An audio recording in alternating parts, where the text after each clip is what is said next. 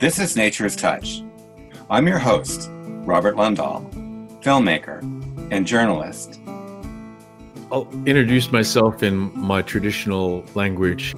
Hoka huinga kachunga takali mamterilta kumiunga taguam nutan konihpak Juneau ami witakto singkit ani auk anaka akanauk ikhtun akanak English sa Marie Mead ataka David Blanchett Philadelphia, Pennsylvania miungok dungu paok so kong kuinga kitun rak Yupik dungu pak kingo kta so my name is Kachunga Dagali. Stephen Blanchett, Executive Director of the Juneau Arts and Humanities Council. I'm originally from a community called Mamterilleq.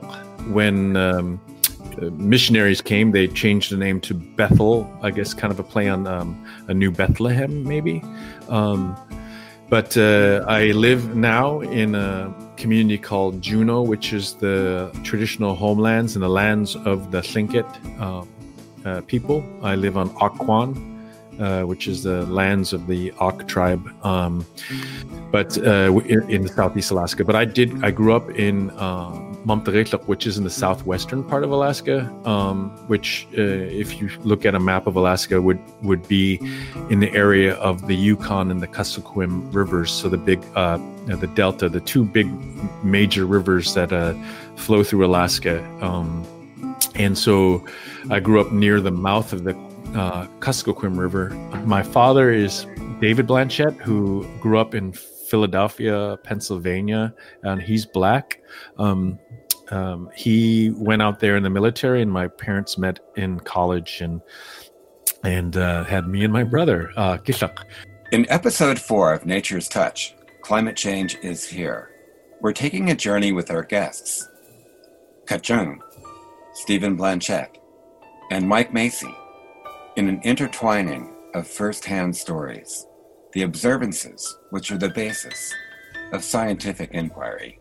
If you go back home in my area, it's very heavily in the Inuit Yupik people tribe, right? So the majority of the people there in my area, in my home area, are of that cultural background. So I'd say in Mamterilleq, where I grew up, we're about 60% or so of the population because we're the hub. There's about 7,000 people that live in Mamterilleq, and there are 56 or 57 villages that surround the community, that hub community, and most of the villages range from about 300, and a large village would be about 1,000. And when you get to those villages, that's when you're getting to about 95 to 98% of the population being Inuit, being Yupik. There are no roads in and out of Bethel, and there are no roads into the villages. So the only way that you can get to our communities is by air travel or by boat in the summertime, because most of the villages, all the villages are in the water system. So either on the Kuskokwim or the tributaries to the Kuskokwim, and then or on the coast of the Bering Sea, and then we have in the wintertime you go by over the land. That's when everything kind of opens up. That's one of my favorite seasons, is the winter, where everything freezes over and it just, you are free to roam everywhere. The whole land just opens up. There's no limitations of where you can go, because then you can cross over rivers and lakes and over the tundra, and it's a very beautiful time of the year and a lot of intertravel between the communities, and that's when most of the dance festivals and things like that happen, and a lot of sharing going on at that time. So that's what my home looks like, and that's where I'm from. And author, body worker, and Yukon traveler, Mike Macy. I grew up in New Jersey, and as a 16-year-old went to Olympic National Park with the Student Conservation Association to do work in the backcountry for a 3-week spell, and fell in love with the Olympics immediately. Went back the next summer, and the following summer, when I turned 18, I got a seasonal job with the Park Service and was a backcountry ranger in the Olympics for the next 7 years. So through the summer of 1975, and worked, didn't work in the OA, but I hiked there a fair amount. I worked over the ridge, mostly on the Ho, which is sort of premium Olympic rainforest on the west side.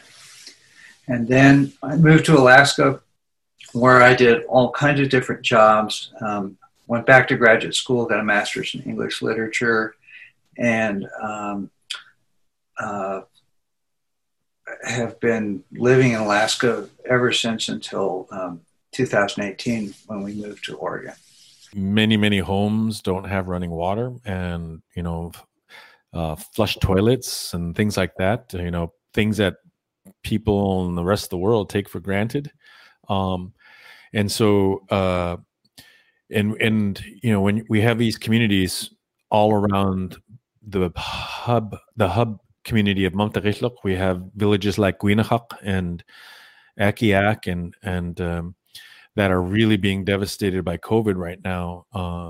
Because, you know, I think when you have a community and a way of life and living that has multi-generation, you know, living in one home. And these are homes that were created and designed and built in places like Florida, you know, and for environments like Florida. And then they just kind of place them in our homes on top of the tundra. Right.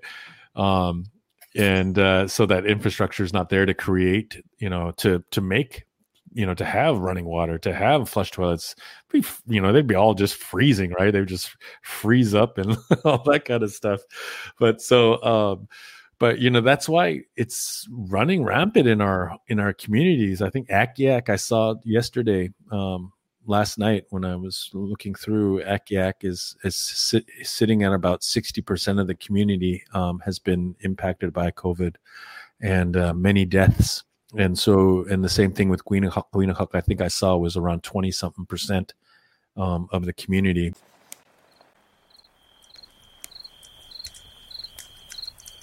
This is Robin Carneen of Namapa First Peoples Radio.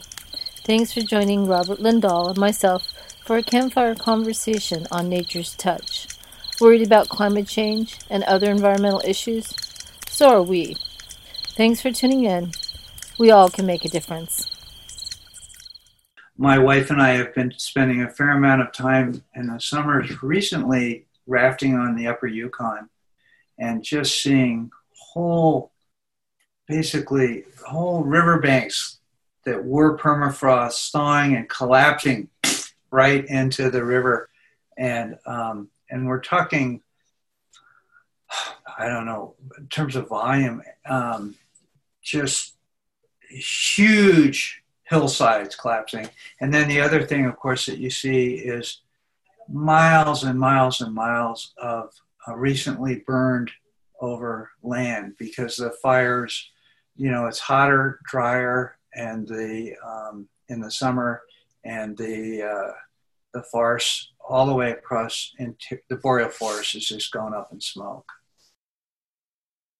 Our communities are on the banks of rivers and on the shores of oceans, right? Of the Bering Sea, of the Kuskokwim River, the Yukon River, and then all these tributaries that feed into these larger rivers, those two large rivers. So that's where most of the villages are. And then when you get around there, it's just tundra. And the reason why it's tundra is because there's no trees that can grow because of permafrost, right? But in the last couple decades, there has been a huge change happening, a massive change, and what we're seeing now is the permafrost is gone now, When I was a kid, even in the beginning, in the hottest part of the summer, when we had our family members pass away, it usually in the wintertime, we'd have to wait to bury them, unless we had, places like some villages had like backhoes that were able to like dig out graves and such. But it would take it takes so long just to dig a grave. We brought a guy from Shishmaref to talk about what was happening there, and we brought a salmon, actually a bird biologist, fantastic guy, George DeVokey from Seattle, who had been studying black guillemots off on the barrier islands off Barrow, and they somehow someone had during World War II had left some structures up there that they were able to colonize. But they're very sensitive. Their nesting season is very short, and everything has to go right for them to have success. That's a small micro look at of change. A small little family, one family, but it's actually happening to entire villages, Guinachak, and with Scammon Bay and all the communities were having to relocate entire villages. It's an unimaginable amount of money, and it's not about the money at all, but it's about people's lives and their safety. But so everyone's coming together and doing this. But yeah, there are entire communities like Shishmaref that are having to relocate, and it's devastating to families and ways of life and history, as it has been in my family, and it has forever changed the makeup of my family, which will never be the same. My kids will never ever experience what was just a part of our life forever. And the other guy that we had there was a fisheries biologist from University of Washington, who was doing work on the Yukon River and documenting warming in the water, and where the Yukon River was, water temperatures were hitting 60 degrees, temperatures that are too hot for salmon to spawn. And on some of those upper Yukon tributaries, you're seeing Chinook salmon that have come up, something like 1,200 miles to spawn. And they don't have a second chance. Conditions have to be right, or wow, they're not going to make it. And all those villages, the salmon are so important for food and for dog food, for their huskies and stuff, and for a certain amount of revenue.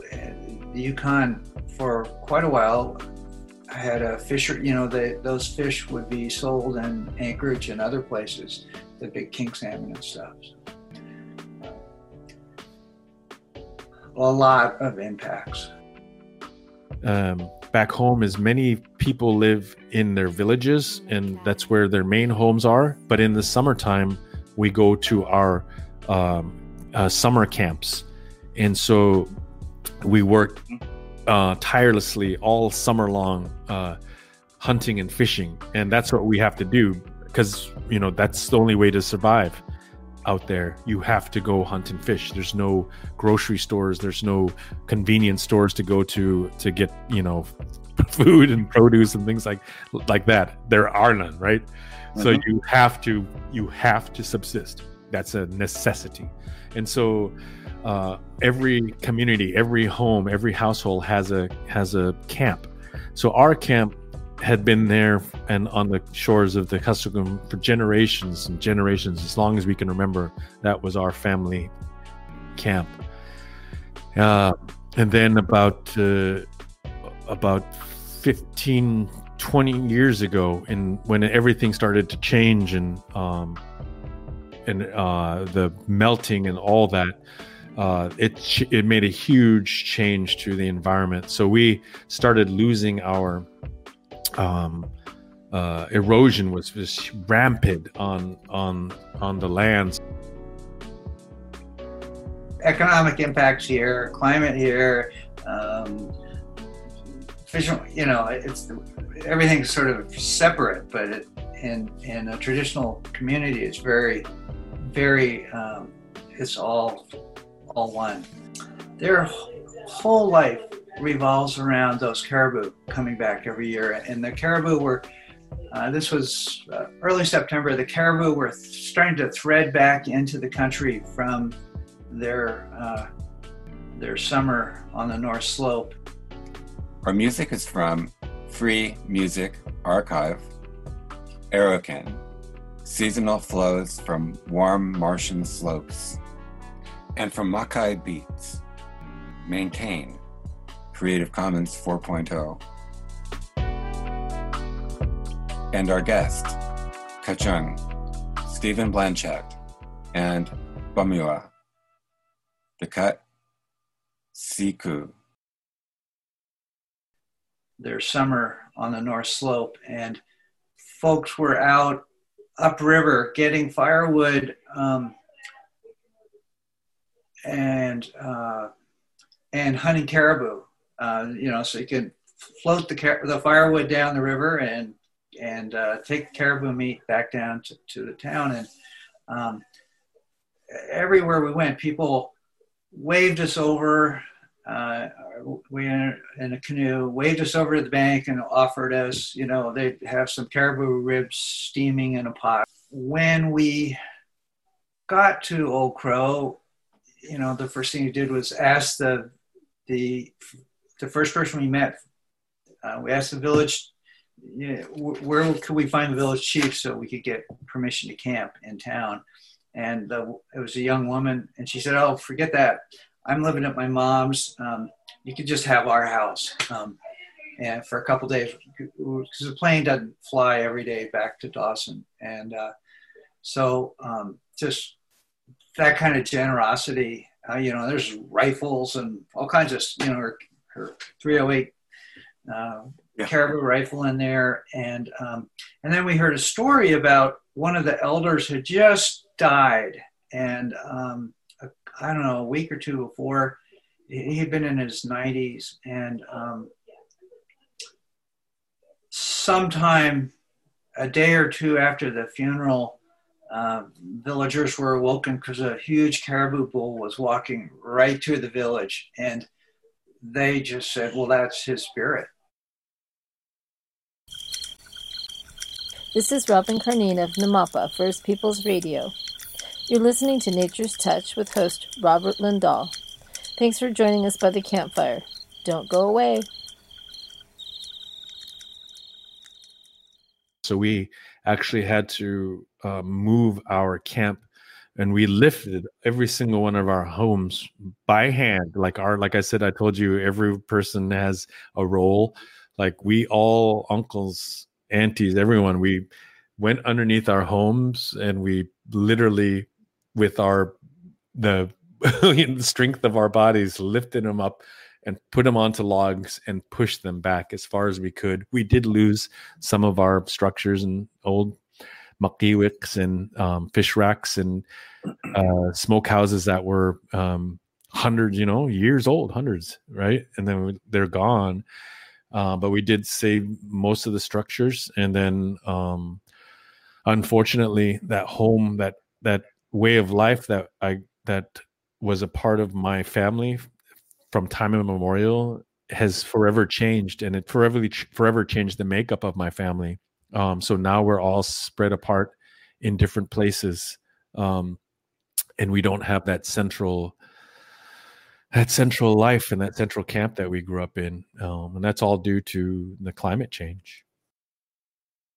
My brother and I, Kishak, we started our band Bumioa about 25 years ago, and him and I, when we started it, we weren't even called Bumioa, we were called BIA, new and improved, kind of a play on the Bureau of Indian Affairs, but we're, you know, Blanchettes in Alaska. So my dad, he's black, you know, he's a minister. So he grew up in Philly.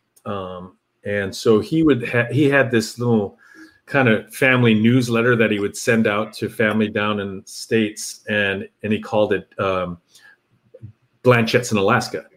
And so we did a play on that. And so it's the BIA, right? And, so we were like, yeah, we're the BIA, new and improved. So we came out, him and I came out with that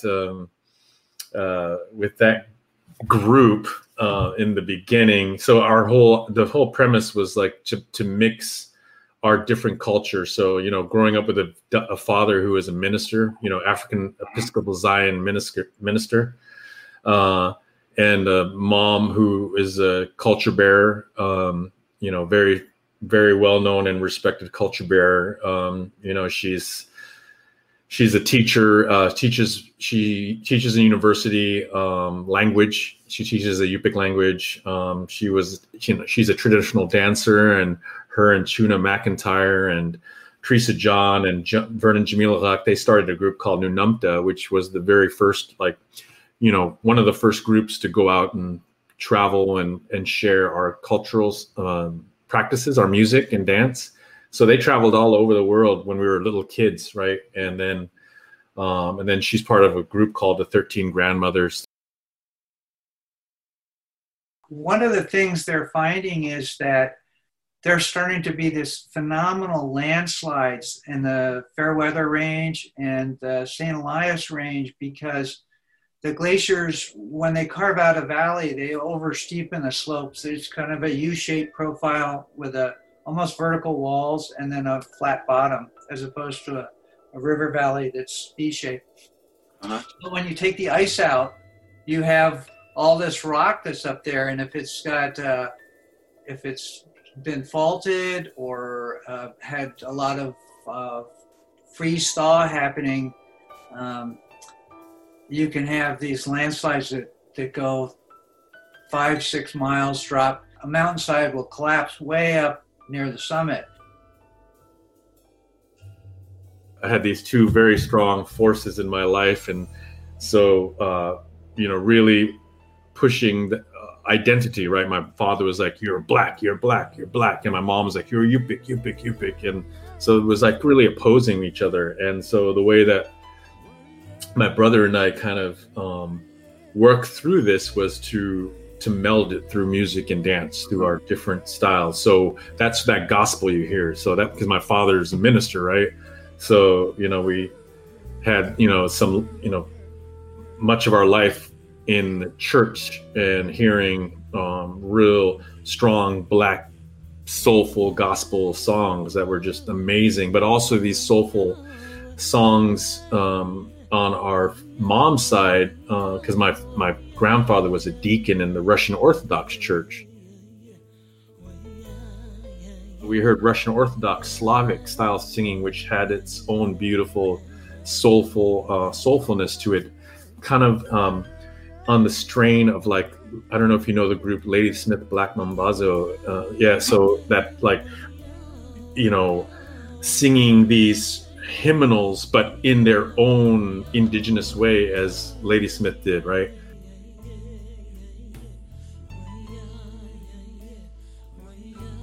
So one of my very first experiences in the Olympic, you know, the park has this very narrow wilderness coastal strip, and with a hiking trail along it, and you have to go over headlands, and it's kind of, the headlands are dangerous, and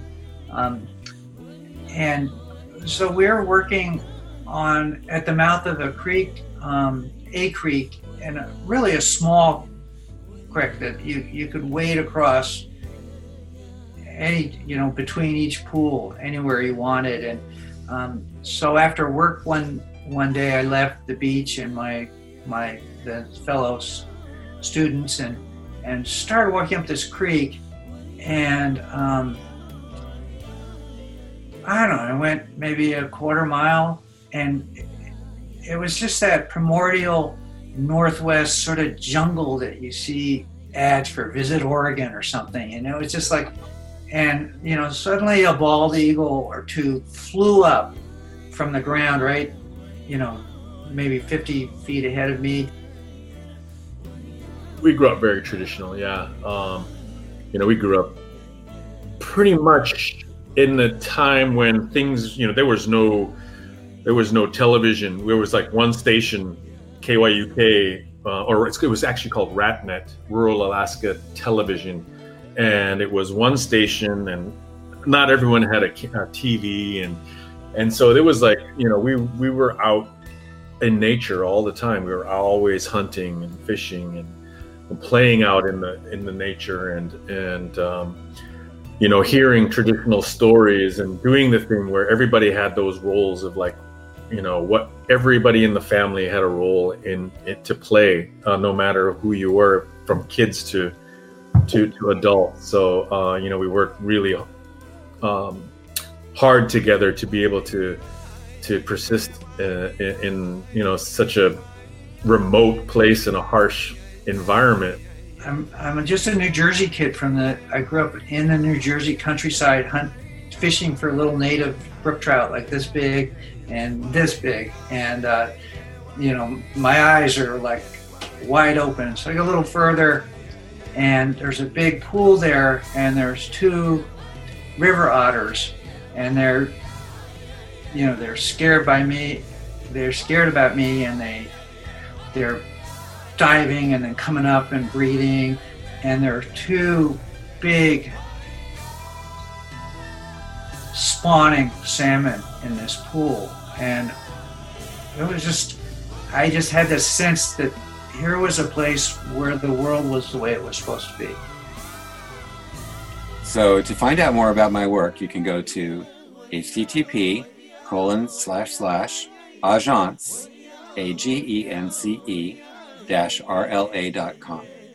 And to find out more about Nature's Touch, go to http://portal, portl.com/natures_touch. This is Robin Carneen of Namapa First Peoples Radio. Thanks for sitting by our campfire at Nature's Touch. Please join Robert Lundahl next time as he continues to share important conversations about climate change and other environmental issues. If you'd like to contact Robert, please email him at robert@studio-rla.com. Be kind to Mother Earth. It's the only one we have.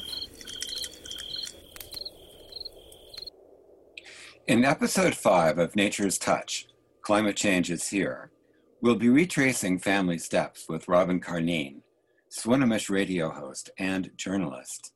She's joined by MJ Jackson of the Bristol Bay Regional Seafood Development Association on the future of Bristol Bay sockeye and the native communities of the region. This is your host, Robert Lundahl, filmmaker and journalist. Until next time.